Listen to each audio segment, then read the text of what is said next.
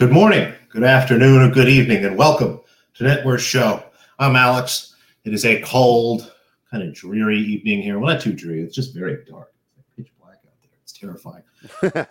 Joining me, as always, from the other side of the country, where it's warm and sunny and it's never 30 degrees or whatever. Spread. How you doing, buddy? How you feeling? How's life? Happy Monday.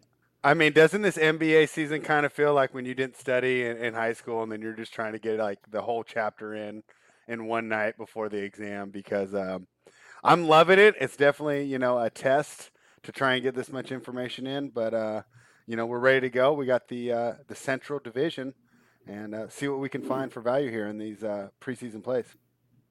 It is indeed another, our third in our division preview series. So we're halfway done. We're going to be back on Wednesday to do the Atlantic Division with a guest. I think we'll be back Friday and then maybe the Monday afterwards to wrap things up. And then Tuesday night, I think, Yep, following day. Off. Yep. Basketball, baby. It's Love beautiful. It. But let's jump in. We're going to go in alphabetical order today, which means we will start with the Bulls of Chicago, um, a team that um, you know had a, a, fun draft for us. We were really excited they took Patrick Williams there at the number four pick. That was really their biggest acquisition. I'm looking through. I mean, it seems like they pretty much have the same team that they had last year. Um, you know, guys like Kris Dunn, Thaddeus Young are gone, but you know, not really big no, impact players. Oh, I'm sorry, is he? Yeah. Oh, there he is. Yeah. Look at that. All the way over to the side. It's ESPN doesn't think he's going to play for some reason. You know, again, in terms of additions, um, new coach, that's the biggest addition here. Gone is Jim Boylen. Gone is the Garpax era. We have a new organization. Billy Donovan's going to be driving the bus here. They draft Patrick Williams. Um, but that's pretty much it. You know, Noah Vonleh signed, Zach Norvell, Garrett Temple, all nice little additions, but nothing, you know, from a big change perspective. So I guess the, the plan here, spread is, you know, hope all the youngsters get better. Coby White has an off season. We'll should see a sophomore surge from him. Zach LaVine will hopefully be healthy this year. Same for Otto Porter. Same for Lauri Markkanen. Wendell Carter Jr. Another year of experience and getting better, being a nice defensive player and pick and roll option. You know, hopefully getting a little better at that. What are you expecting from Chicago? What do you see? What are your feelings? You know, what should we be expecting from this team? Uh, you know, just to start off with a bad pun, this is originally a team that I thought I'd be bullish on. Uh, but doing my deep dive, I'm not. I am not bullish on this team at all. You know, because we talked about it a little bit before we started up. This team is a team that seems to have great pieces. I mean, if I was trading, a lot of these um, guys would seem attractive to fit into other rosters.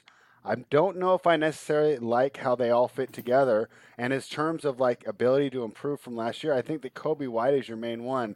Um, Zach LaVine is a great scorer, really struggles with the other aspects of, of basketball. Um, for a guy as talented as he is, I would say that his passing is not where it should be.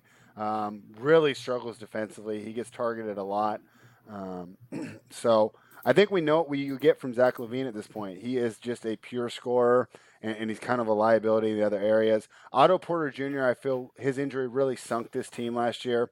I think his health is pretty much the key um, if this team is to overachieve this year because uh, I love the way that he provides uh, aspects of both of ends of the floor. I think he's a great defender and, and just a nice leader here. Um, probably a little overpaid, but as the cap keeps going up and up, that contract seems uh, less and less undesirable. Markkanen, I think that we're a little different on. I don't. I'm not really high on Markkanen. Um, I don't know. Besides shooting, I don't really know what else he's going to do, and I don't really know um, how much he's really able to improve. Um, Wendell Carter Jr. Obviously, he's got a ton of potential. And I probably would have talked him up. Boy, he struggled in preseason. We don't want to take too much of that, but not a good first two games from so far. So, what I would say is the biggest change for this team, and the reason to be optimistic if you are a Bulls fan, is the change in coach. Okay. Uh, uh, Boylen, right? One of the worst coaches. Did not fit at all um, for the scheme, the culture, and and the guys buying. I mean, you could see it. So um, Billy Donovan, even though I'm not really high on him as a tactician, I think as a team leader and a communicator. He's so much better. I think he will be able to develop some of these younger guys. So I think that the greatest addition there uh, was on the sideline. I, I, think that there won't be fighting with each other. I think it'll be a, a unified team going forward. Uh, what would you say about some of my assessments that I've given you so far? I think it's pretty solid. I mean, when I take a step back and look at the starting five, what I see is uh, a decent amount of shooting around Wendell Carter Jr. You know, again, he's had a tough preseason. I try not to put too much stake Yeah, in that. two games. He, yeah. he- he should be okay. He should have plenty of space to roll down the lane and, and attack the basket whenever he wants, or you know, just really be dominant on the offensive boards if he wants to. Uh, market him to someone who, when he's healthy, he's a good shooter on the offensive end. He's a solid rebounder on the defensive end, even though he has some deficiencies there. Porter Jr. has been a good player on both ends of the floor. Again, a solid shooter. LaVine, a great offensive player, obviously. Coby White, someone that um, you know people in the know are really excited about. Personally, I haven't seen a ton out of him, um, but someone that again a lot of smart basketball people that I know are excited about and have been excited about for some time. So I see five solid players. You start to look at the bench: Satoransky, Valentine, Hutchinson, Patrick Williams, the fourth pick there. You know, it looks like their backup big man is going to be Daniel Gafford. Um, you know, not a great team, obviously. So night to night, I think this will be a team that will pop in my first quarter model. Frankly, I think they'll be a good team to start with that starting lineup. Um, and I think being a young team, they'll be aggressive to start a lot of games. But night to night, I think this will be a good team to fade. Um, uh, you know, from a win total perspective spread, as I start to look at some of the prices here, um, I'm seeing a win total around 26, maybe 27, depending on where you're looking at, even some 25 and a halfs. I've seen, you know, so that puts them with a win percent. You know, I'm sorry, I was looking at the wrong row here. Um, 29 actually, 29, 29 and a half for the Chicago Bulls, which puts their win percentage right around 41%. Seems a little high to me. What do you think of an under there? Yeah, I'm all over the under here. Uh, I think that this team is. I don't think they were very active in the offseason because they know how good this draft is next year. Um, I think the best case scenario, right, is they sneak into one of those low seeds and get blasted in the first round of the playoffs. Uh, when you're a team like Chicago, what's the point of that? You're a major market, high expectations. Do have the ability to get free agents if you get a little better. Um, so let's go ahead and try and get that star. My main my main concern with that team is I don't like having Zach LaVine as your best player. Um, obviously he can score, but I mean, when you consider some of the other teams and the best players, I mean, when we did the Pacific Division, I mean, there's so many players that are number twos on those Pacific Division teams that I probably would rather have than Zach LaVine. So I think that's where Chicago is going to struggle. Now, you look if they are able to get one of these uh, top players in the draft uh, next year and implement them into this team, which I think is all solid players. I think they really do have potential. So I think that the new um, GM, who I'm not going to mispronounce his name, is going about things the right way, kind of just punting on the season, using it for development. And uh, it'll be interesting to see what Billy Donovan can do with this group. But overall, not high in this team at all. And, and I think they put the number about two wins too high. So I'm going to go under here. Yeah, I lean under as I start to look back at last season. Their regular season record was around 33.8%, um, but their Pythagorean um, was 40.1%. Again, what that is is a, a, pretty basic formula that just tries to look at what a team's win percentage would be based on their points scored versus points scored against. And as you start to look at this, it's pretty interesting. Um, they were outscored by 3.1 points per game, which obviously is very good but the Wizards were outscored by 4.7 points per game, had a better record. The Hornets were outscored by 6.7 points per game, had a better record. Um, so it's there is something in the idea that maybe Chicago should have had a little better record last year. You know, if, if we dive in a little further, my guess is you'll see some close losses, um, you know, maybe some blowouts either way or things like that. But it's just tough. It's tough for me to look at this roster. I think that Donovan is going to have a big impact. That He's going to be a real coach. I think that um, he's maybe not the tactician that a lot of teams want him to be, but he's a leader of young men, and that's what we have—a group of young men that need someone to, you know, hold them accountable, hold them responsible, and challenge them every night. I think that's what Donovan will do. I lean under overall, but I'm, I'm going to think about this one a little bit more. But I, I think you're on the right side, under versus over. Um, any other thoughts here on the Chicago? Yeah, I think that Pythag, I think it comes out wrong because I actually took them a lot because they would fall behind and they would make pushes. So I was grabbing them live at these great double digit numbers. So I was watching live at the end of the games. And at the end of the game, they're just so exploitable, right? Because LaVine and Coby White, if you put them out there, they're cool on the offensive end. So easy to score on, right? So if you're going against a team that has scoring point guards, which is what? 75 to 80% of the NBA, right? They have an instant mismatch without even having to run the pick and roll. Um, and it's just tough for them to close out games. Zach LaVine's shot selection, even though he's a dynamic player, when they were buckling down towards the end of the game, he was having problems. And, and I think that's one of the issues you'll see with LaVine is say running like the 90 foot sprint. He's one of the fastest guys in the league, but laterally he's only average. So he has problems getting around guys um, to get to the rim in a half court setting, and he has problems staying in front of guys, which is why he's such a talented athlete. I mean, he can jump to the moon, greatest you know, greatest dunker but really, you know, has problems translating that into becoming an elite player because when you originally see his athleticism, you think he should be, you know, top 20, top 25 guys. But when you see his lack of lateral quickness and how it's exploited in the half court, uh, it's why the Bulls were not able to finish games. So I'm not surprised that that number turned out to be uh, the way it is just because they seemed so exploitable in the half court. So Billy Donovan's going to have his work cut out for him to try and turn that around. And you make a good point. If they were to even get, if he was able to figure out a way just to get them to their Pythag, you know, our under bet would be sunk. But uh, I think those issues of them being exploitable will still be there because I, you, you know, you're just not going to make these guys quicker. And I love Coby White's upside on the offensive end, but he's still going to be a liability on the defensive end. Yeah, the Pythag again just actually a little lower than the win total, so we'd still be okay if they got up that high. Maybe another way to think about this, you know, I'm looking through the Eastern Conference spread. How many teams would you make the Chicago Bulls favorite over, and let's just go over a neutral court. I mean, there's not going to be too much home court this year. And as I start to look down the list, I think the first option, the Knicks, you know, that's probably a pretty close game. You know, maybe they're a one point favorite in that game. What do you think? I yeah, I mean the Knicks really aren't that bad. Yeah, I would. So that's pretty close. Fully healthy, uh, fully healthy, we'll give it to the Bulls by one or two points. Okay. Pistons and Cavaliers are next, same two teams in their division. I think again they'd be favorites there, maybe a little more than they would be over the Knicks. Yes. I think even going back to the Knicks, that might be a pick 'em. That might be a pick 'em, and then maybe they're one or two point favorites over Detroit and, and Cleveland. And then as you go through um, the Southeast Division, I know you're higher on Charlotte than me, but that would be the only team. You know what? As I'm watching them in preseason, I'm really kind of regretting that quote unquote hot take because boy, they don't look good. so again, as we go through the East, we picked out the Knicks, Pistons, Cavaliers, and Hornets. Now that's only four teams in their conference. That's right. You know, they're going to be only going to be able to, they're only going to be able to play those teams three times each, and the rest of the conference three times each, and they're going to be underdogs there. As you look to the West, maybe Oklahoma City they'd be favored over. Um, maybe Sacramento. Maybe Sacramento. They have a right. fuller roster, I would say. You know, I like Fox better than anyone on Chicago's roster, but when you start to go player by player, I think those other positions, uh, Chicago might have a slight advantage.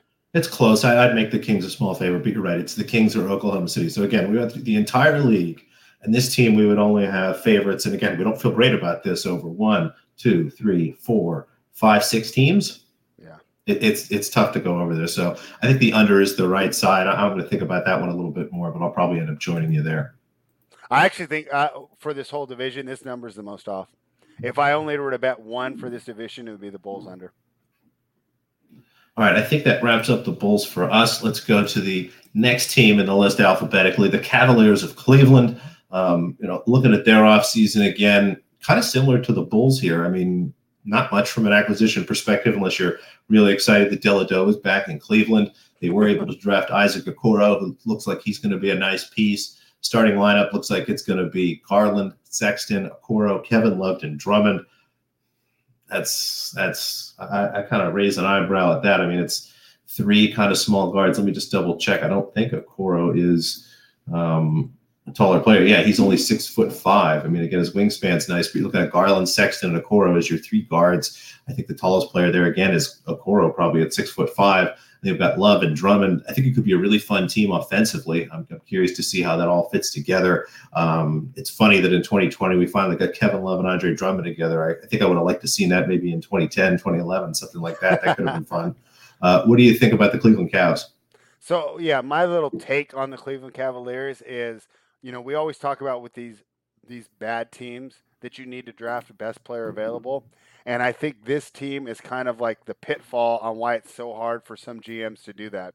And they end up drafting for need because then you have this team, right, with you have Garland, Sexton, and Kevin Porter Jr., who I know that they're high on um, inside. So I'm actually surprised that ESPN put Okoro as the starter over Porter Jr. Um, so we'll see how that plays out Uh, I think the Porter Jr.'s got a good chance to grab those minutes, but I think that this is just a terrible fit um, for these three guys. I just don't like the way they are defensively. I think that you're relying a lot on Andre Drummond's rim protection because I think these guys are going to get beat off the dribble left and right. Darius Garland looked like he couldn't even play basketball for the first half of last season.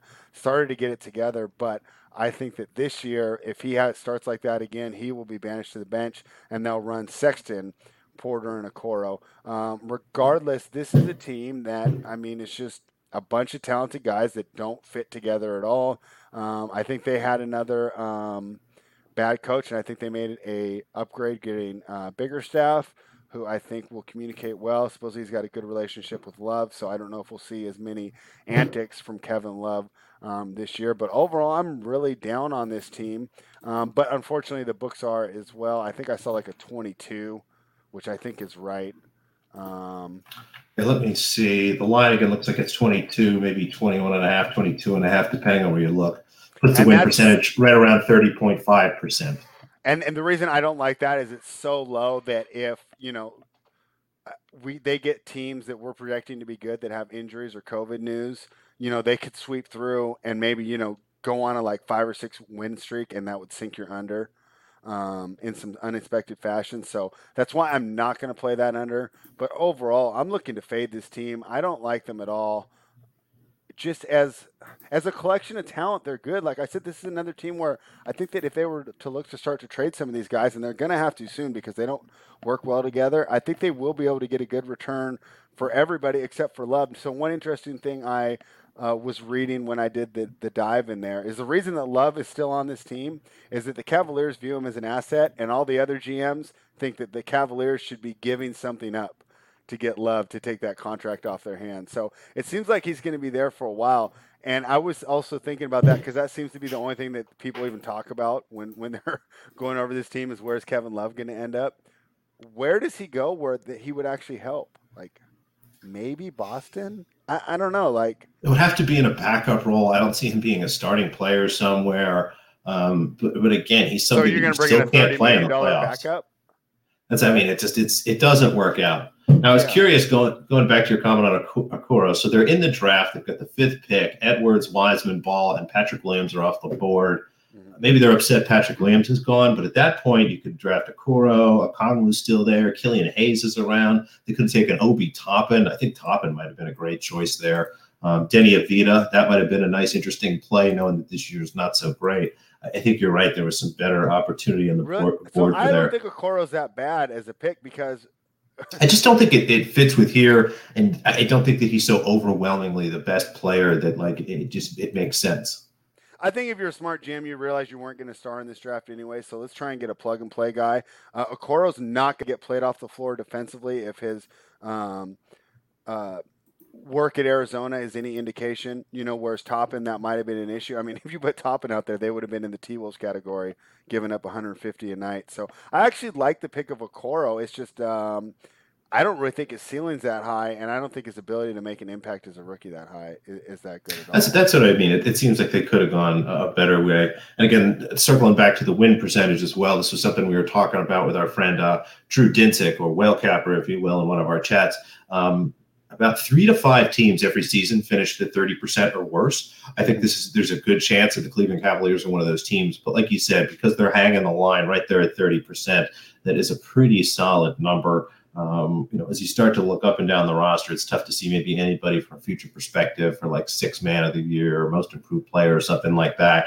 I don't see a Coro It's like a, a, rookie of the year candidate. So it's a tough team to attack from a market perspective. Uh, night to night, though, I think this is going to be a fun team to bet overs on. And I think this is going to be a fun team uh, from a live betting perspective as the starters start to come off the floor to fade them. I mean, mm-hmm. the backup, you're looking at Dellavedova, Kevin Porter Jr., Cedi Osman, Larry Nance Jr., JaVale McGee is probably going to get some minutes for this team. I wonder if um, Dante Exum is going to play some minutes here and just this endless pile of first round guards that don't seem to fit or make any sense. So I think under is the way to go if you had to make a play here. But like you said, I, I think they did a pretty good job here on this number. I'd have it maybe a little lower, but not too much.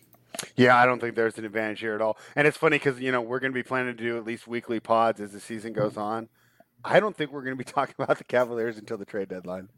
I mean, I think this is a team that once the season starts, we are going to be hard pressed to find anything that's remotely interesting about this team. It's almost like they're punting on this year, and they're they're smart because there's probably ten players in the draft next year that can come in and be potentially the best player on the floor for this team. So, um, oh, easily another team that you know line it up and punt, and uh, we'll see you next year, guys. But uh, be looking to fade them overall in the game. I think you're going to have a great first quarter angle, and I'll be looking forward um, to tailing your model as I did last year to uh, to some great success.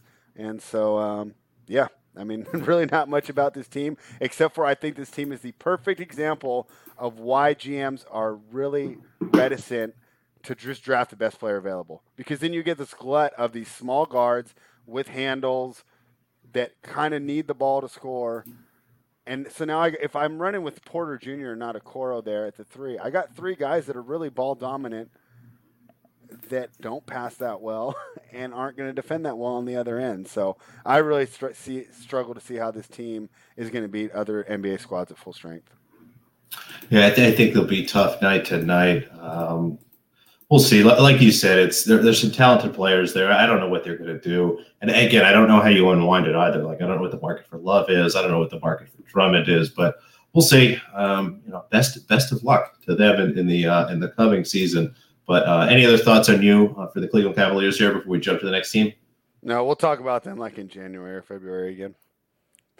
Jumping into the next team, the Pistons of Detroit. Um, interesting offseason for them. Out goes Christian Wood. Out goes Luke Kennard. Um, Langston Galloway, who somehow led the team in games played last year and, what seems to be an amazing stat, is also gone.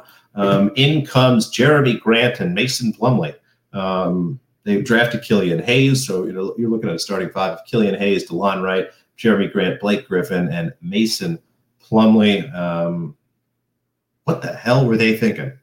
Yeah, they get the 2019 Knicks Award for getting all the power forwards. What is going on with this team? Unbelievable. How much did they spend to acquire the, the Nets backup? I mean, the Nuggets backup power forwards? Unbelievable. I know Jerami uh, Grant did great in the bubble, right? But I mean, wow. It's just unbelievable, this team here. I don't really like any of them. Is Blake going to stay healthy? My guess would be no. I think that Killian Hayes, it's a risky pick. Um, you know, when we had our guy Big Three on, he really uh, highlighted that that scouts had um, were not high on his athleticism. So I guess Derrick Rose is going to be great off the bench there as really a nice change of pace here. Um, if Killian, I mean, he's one of those guys that I could really wouldn't be surprised either way. Uh, I could see him coming in and just being a good enough basketball player to make an impact, or his lack of athleticism doesn't translate, and, and he's really struggling um, to do the things that he was doing so well over in Europe. So I don't know what to make of this team at all. I expect them to be another lottery team. I expect them to lose a lot. I expect them to be double-digit favorite or underdogs a lot and not cover. Um, and if Blake doesn't stay healthy, it just seems like it's going to be a disaster. Uh, what do you think about Detroit's overall? I think he really hit the nail on the head. I mean to give Jerami Grant the contract he got, and let me just double check and make sure that I have the numbers right here. I think it was three sixty. Um, I thought it was it was yeah three years, sixty million dollars a year. that's that's really that's really okay, rough. And, and he got it. That makes me feel good against Leonard right? Because right, and I like him. I, I, love him. I loved him as a Sixer. He is a guy that you want on your team, mm-hmm. but not for twenty million dollars a year. I think their idea is that they need to hit the salary cap floor, right? I mean, there's a floor.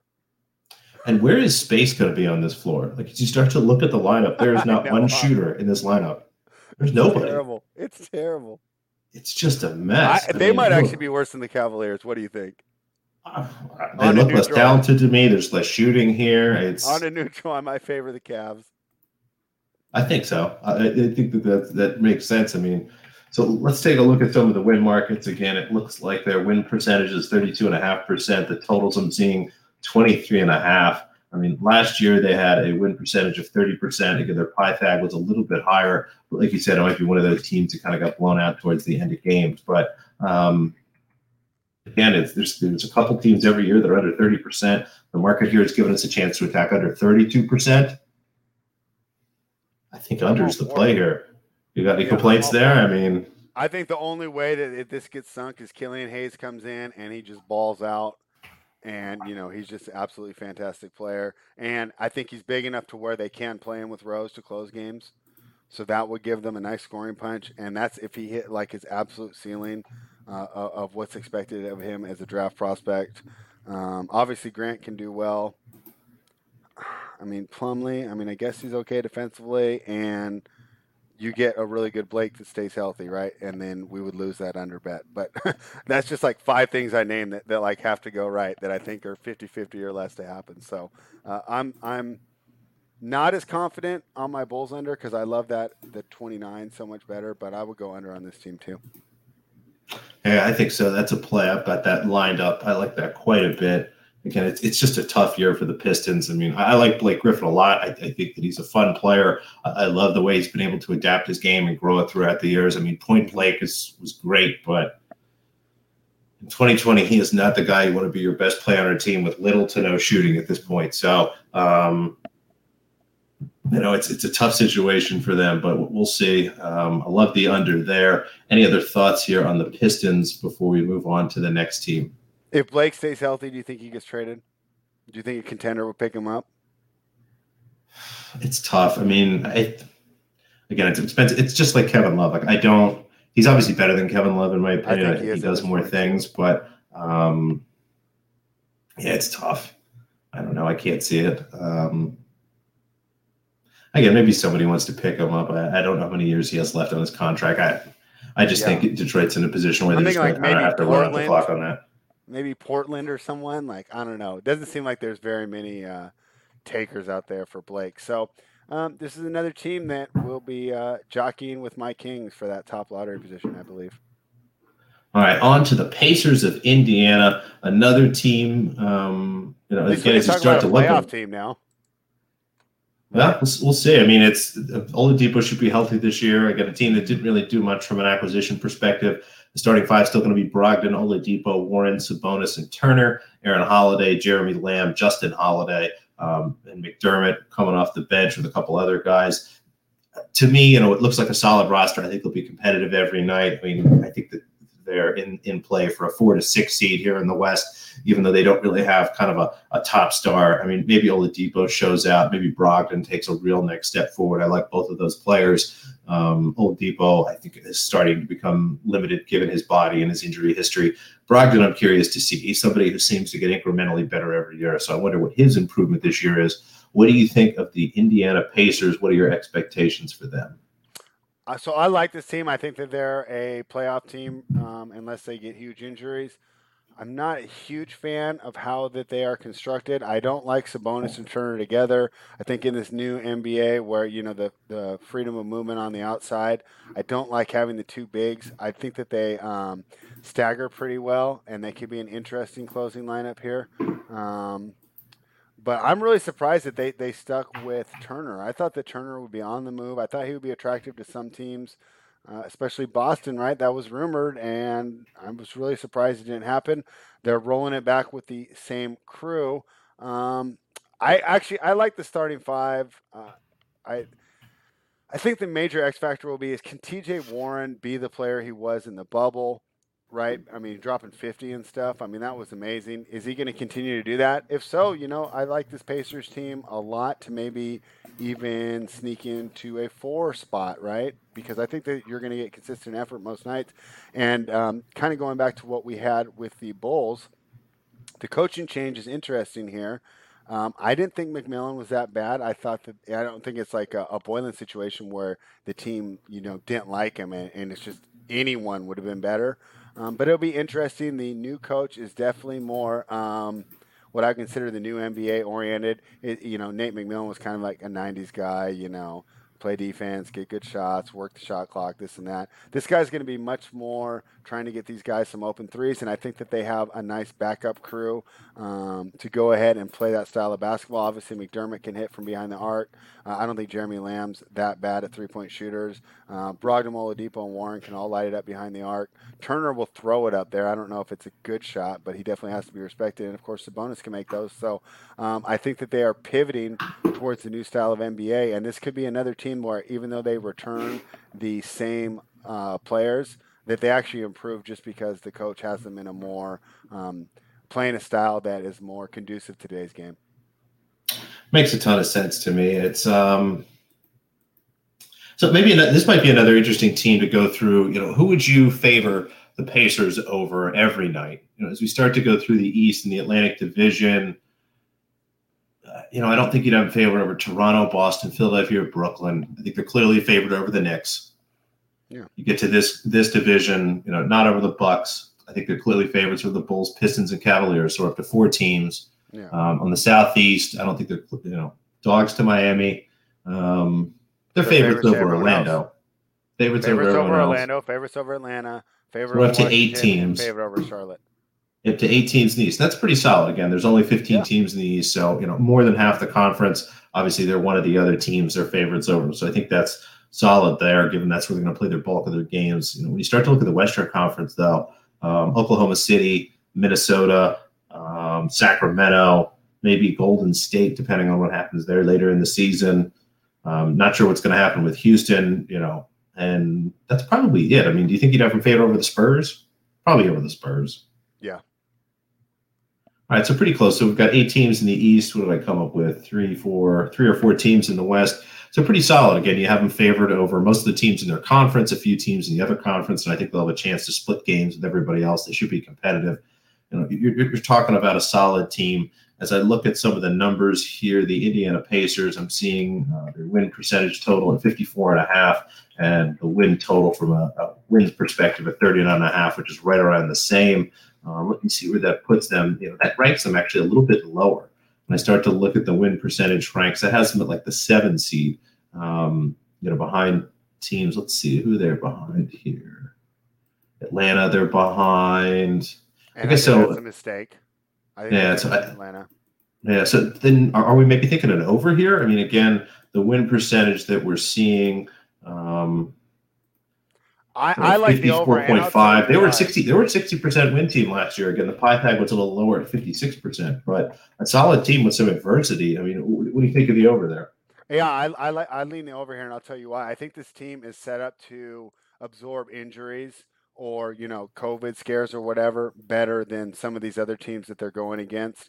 Um, I think that their depth is, I mean, it's light years above the three teams we just discussed, and I I actually think that I like the depth of this team. I think they go nine deep, depending on what you think of Goga Bitadze. I'm not sure what to make of him. Um, but because I think Sabonis and Turner are basically just going to be staggered, I don't know how many minutes he's really going to get. So I, I, like the over on this team. I think they're able to absorb injuries, and I think that they will play a little, a little better as they have a coach that's kind of more set towards the new style of NBA. I think we could see a little, some improvement with the same players essentially. I think so. It's, um, I guess my only concern and the reason I won't be betting the over here is um, one's a little softer concern. I wonder how TJ Warren's going to feel being kind of third guy in the offense here with Brogdon Oladipo healthy. But more interestingly, and I think my bigger concern is I wonder if Oladipo is long for this world. I wonder if he is going to be an Indiana Pacer all season. You've seen whispers and reports that he has been interested in playing for other teams. He's been trying to practice with other players as opposed to the guys that he plays with. I wonder how long this team stays together. I know that they've been shopping Miles Turner now off and on for probably about a year and a half. There's just been a ton of reports of that. So I, I wonder if this is a team that at some point, you know, maybe starts to tear things down a little bit or, or start to unwind things. So that's my only concern. I mean, if they keep the band together all year and they're mostly healthy, I think this is a pretty solid overlook. But that's gonna that gives me a little bit of pause and um, you know probably getting me to pass there. What do you think of that? So here, here's my thoughts on that. I think that they are better if they uh, get rid of both those guys. I don't think when Oladipo came in, their like reintegration of Oladipo made the team worse. They were better without him last year. So if they get any sort of asset they can plug and play, use right away, I'm fine with that. We've already talked about Turner and Sabonis not necessarily being the best fit. So if one of them were to go and, and for a player and not just like, you know, uh, picks or, or, future considerations, uh, a guy that you can plug and play right away, I think they have the ability to improve during the season. And um, those are two players that I think they could give you a reasonable return that I'm not necessarily high on their ability to impact this season. So uh, I'm not as worried about either of those guys going. In fact, I might like the bet even more if I knew that it was for sure to happen. Yeah, that's interesting. All right, any other thoughts here on the Pacers before we jump into, excuse me, the last team in the division? No, let's go because I think this is the team that everyone wants to hear about, right? This is the team, the Milwaukee Bucks, and, and you know I warned you spread before the show. I was going to ask you this. Do you know what uh, Milwaukee means in Algonquin? No, I don't. Please uh, enlighten me and the viewers. Well, it's disappointing that you've never seen Wayne's World because anyone that has seen Wayne's World oh, remembers the Alice Cooper scene like where he explains that it's actually pronounced Milwaukee, which is Algonquin for the good land. Oh, there we go. Which is so we have the good land Bucks. Yeah. Uh, with hypothetically Giannis Antetokounmpo, Antetokounmpo. Now, and let's maybe start there. Um, we saw some weird reports that his, his barber tweeted him good luck or something, and then had to like doing? Take it back. Um, he has uh, still a week left, I believe, to sign his max extension that has been on his desk, and, and he has yet to sign that. Um, what do you think? I mean, given everything you know, everything you read, if, if you had to guess, you know, is Giannis going to play for the Bucks all year? Um, is he going to get traded midseason, or is he going to get traded in the next seven days here? I would say not in the next seven days, and if he doesn't resign, maybe I don't know. It might be worth it to just take a shot for the championship um, right away. I mean, that's the that's the dark cloud hovering over this team. Um, assuming he doesn't, do you think that that's going to negatively affect the team? The fact that it's going to basically be overshadowing maybe even their player, their performance?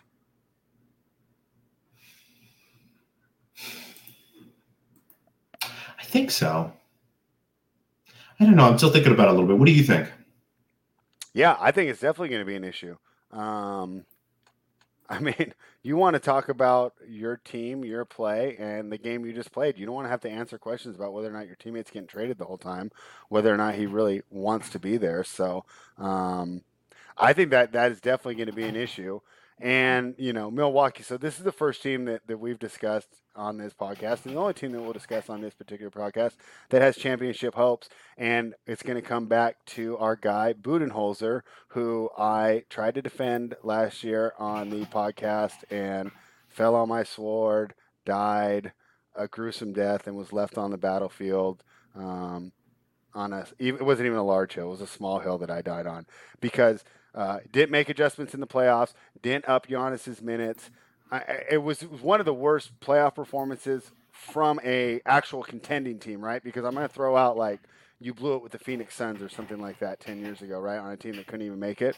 One of the worst play, uh, coaching performances from a playoff contender that, that we've seen in years. And I think that's going to be a cloud hovering over the team. Now, I know that Budenholzer is a guy that came from the Popovich tree, and they like to just basically stick to what they do, and they don't like to make adjustments during the season because they feel that it makes them like less of a man or you know they're not sticking to their system that they're implementing and it, it was so much to the detriment of the team um, that it was just amazing so i think that's going to be another cloud um, hanging over this team this year as they cruise to 10 and 15 point victories and are covering 12 and 13 point spreads for us during the regular season is it going to matter if they if they flub in the playoffs again this year?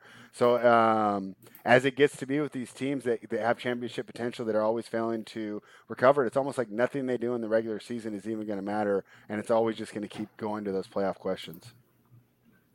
I agree. I mean, I think you're right. This is this is going to cause some tension in the locker room, but maybe at the same time, I mean, they clearly came in and it shook things up here a little bit. You bring in Jrue Holiday. Um, looks like DiVincenzo is going to slide in the starting lineup. I think bringing in Bobby Portis is actually going to be an interesting player off the bench.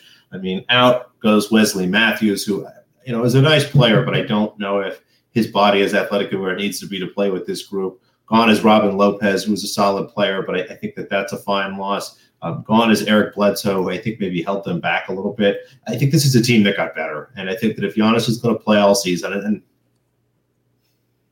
given everything I know right now, I would bet that he plays as a Milwaukee Buck all season.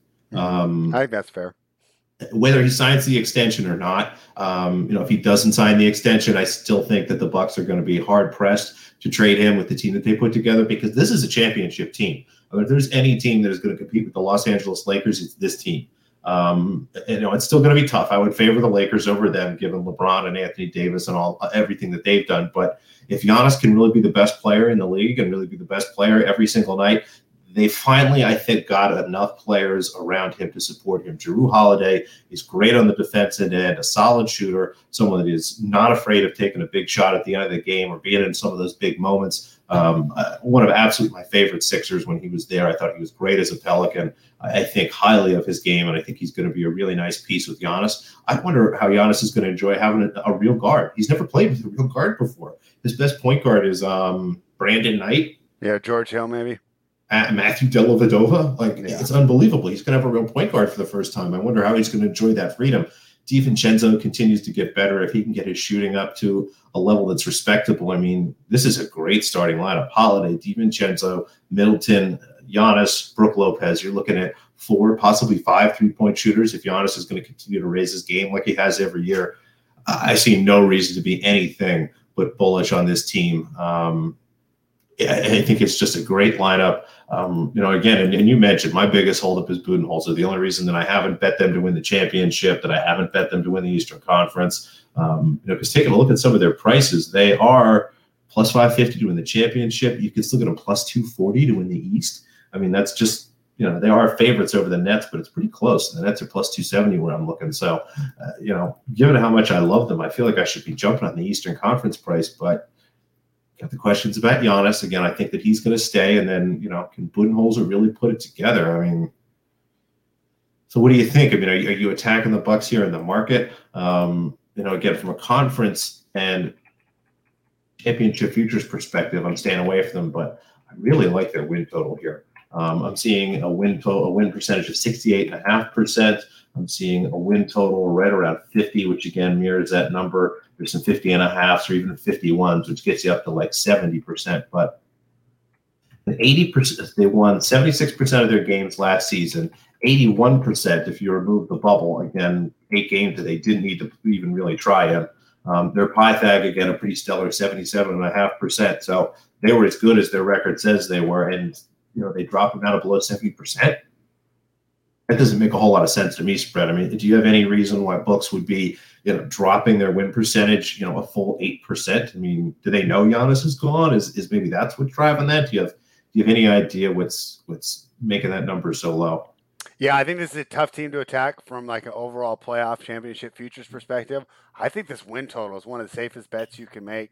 Uh, this is a team that crushed even without Giannis in the lineup. On the nights that he sat last year, they were still covering, uh, and those were great value because the line would move three or four points, and then they would cover the original number, even if you got it before the news came out. So um, this is a team that knows how to use their depth, and I think that uh, as much as we don't like Budenholzer as a playoff coach, I think he's a great regular season coach. I think that some of his stubbornness and, and um, wanting to use the bench, wanting to go nine or 10 deep, you know, keeping his stars to only 30 minutes, 32, 34, whatever that number was uh, that he wouldn't let Giannis go over. Um, does excellent for the regular season because his players aren't burned out. They're giving great effort every night, and I think that they are dominating the bench minutes, uh, which is fantastic. I think he knows how to stagger his players well. Um, from a regular season perspective. So I love this regular season win total over. Now, my concern what do we do with the actual futures, right? I mean, let's look. Uh, was that Miami thing just a fluke? Once they get home court back,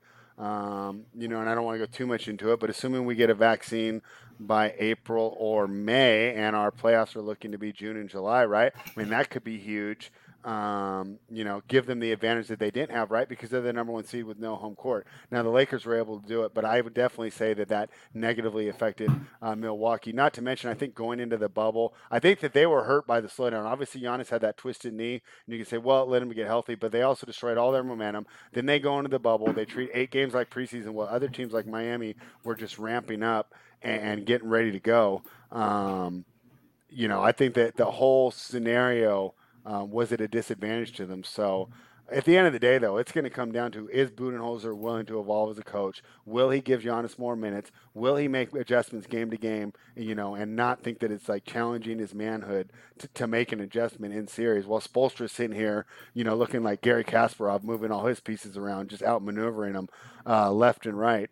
And so it comes down to how do they match up? I hate the matchup with Miami. Um, I still think that's a huge advantage for Miami because they know how to play Giannis funnel him to the middle. I don't know if the addition of Holiday gives them the creation that they need. I love them on the defensive end, but I still think that they are going to be quite reliant on Giannis for shot creation. I think that Toronto can do some of the same things, and I think that Boston does have the firepower uh, to keep up with them. So obviously they got some minefields to go there um, to get to the NBA Finals. That being said, I do think that they are the proper favorite to make the NBA Finals out of the East.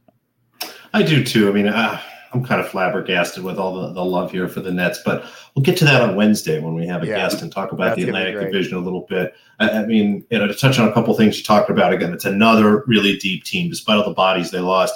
Their backups, you're looking at DJ Augustin, Bryn Forbes, Connaughton, Portis, Torrey Craig, um, looking to see if they have any other you know, decent players here, but those are five solid guys to bring off the bench. I mean, they're all pretty decent shooters. They're all good players. They all provide something that's interesting.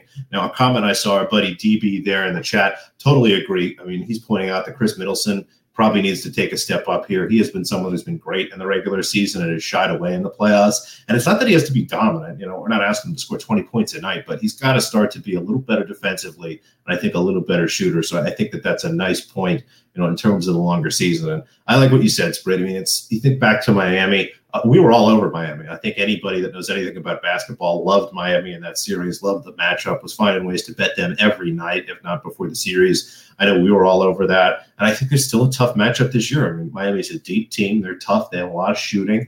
Butler's still there. Adebayo's still there. Who knows what else they're going to be able to put together here.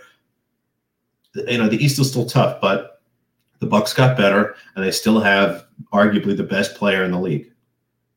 Like yeah. you said, if Budenholzer can figure out the right combinations, if he can, um, you know, push the minutes in the playoffs, like you said, I mean, Giannis's minutes in the playoffs are comically low. I mean, he's they've got to be ramping those minutes up. So we'll see how they do. Love the win total over here, uh, but we're avoiding any other futures. I'm trying to think, did we miss anything? Was there any other angles on the the Milwaukee Bucks? That's so fun. I can't believe it. I've watched that movie so many times, but that was like junior high for me. Um, no, I think I think we pretty much got it. Like I said, I think this is a, a good team. Great point about Middleton. I think Middleton shot all right. I think that his his issue is he's got to be able to create more. There has to be possessions where Giannis can get it to him and know that they're going to get a solid shot, and and he can move around and not have to do everything on the offensive end. So I think Middleton needs to be more of a creator. I think that Holiday can do it somewhat, but I think against the better teams boy, I think that they're going to be so reliant on Giannis for creation. This is why I think this team is so awesome in the regular season uh, when teams are going to be tired and not specifically game planning for them. And I think that in the playoffs, when you have the two games off and you're specifically tailoring your game plan to them, uh, they can be exploitable. So uh, it's really going to be on Coach Bud and Giannis to step up, um, dispel this notion. And I guess my only question is so if you have to bet, is he there or he's gone? I'm saying he's gone. This is last year. I don't think they trade him. I think they'll just take the L and keep him the whole year. I don't think they're going to try and get like four draft picks and punt on this year. You know, I think they'll go for the championship this year because you have to. Yeah, they're not going to get it even if they get all the every single Oklahoma City draft pick. They're still not going to win championships. So right, and and they already traded away too many assets to pick up Holiday and all these guys. I think that Holiday's maybe a little better than you're giving him credit for. I think in those big games he's going to be okay as a creator. Again, I think it's just Bud unlocking the potential of this team and really letting the better players play a bunch of minutes in the playoffs, going down to a tight nine man rotation like a lot of the winners do at, at the end of the season. But yeah, anything else spread on the Bucks here? Any of these other teams before I do a quick recap? No, I think that we pretty much got it. I think that this is going to be a fascinating team, but it's it's almost just like wait, you know what I'm saying? Like the regular season, we know what we're going to get. They're going to steamroll teams. They're going to cover huge numbers, and nobody's going to care because all it's going to matter is what happens in the playoffs. All right, to go back through again, the Chicago Bulls, we like under their win percentage or total wins there. Cleveland spreads jumping on the under. I lean under, but I think I'm going to pass there. Um, yeah, I think that's a stay away. That is a stay away. Actually, I'm sorry. That's you're right. We lean under, but we're staying away there. We both like the Pistons under. We're going to stay away from Indiana. Lean over there. I think you're going to bet the over for Indiana, maybe, but I'm I'm going to pass there. What do you think? Yeah, I'm going to jump in on that. And then Milwaukee, we both like the over there. So a lot of action here, actually, despite what is kind of a messy division. Again, Chicago under, passing on Cleveland. Detroit under, Indiana over, if you like. I'm passing there, and Milwaukee over for both of us. So pretty solid here. Thank you everybody for watching. Thank you for listening. We appreciate those of you in the comments there. Um, thank you everybody again. If you could, please um, give us a rating, a review anywhere you're watching or listening. We'd appreciate a subscription. And you can find us on Twitter at NetworthPod. And you can find both of us, Spread at Spread myself at underscore Noops. Thank you for watching. Thank you for listening. We'll be back in a couple days to talk about the Atlantic Division with a surprise guest. Good luck in all your wagers.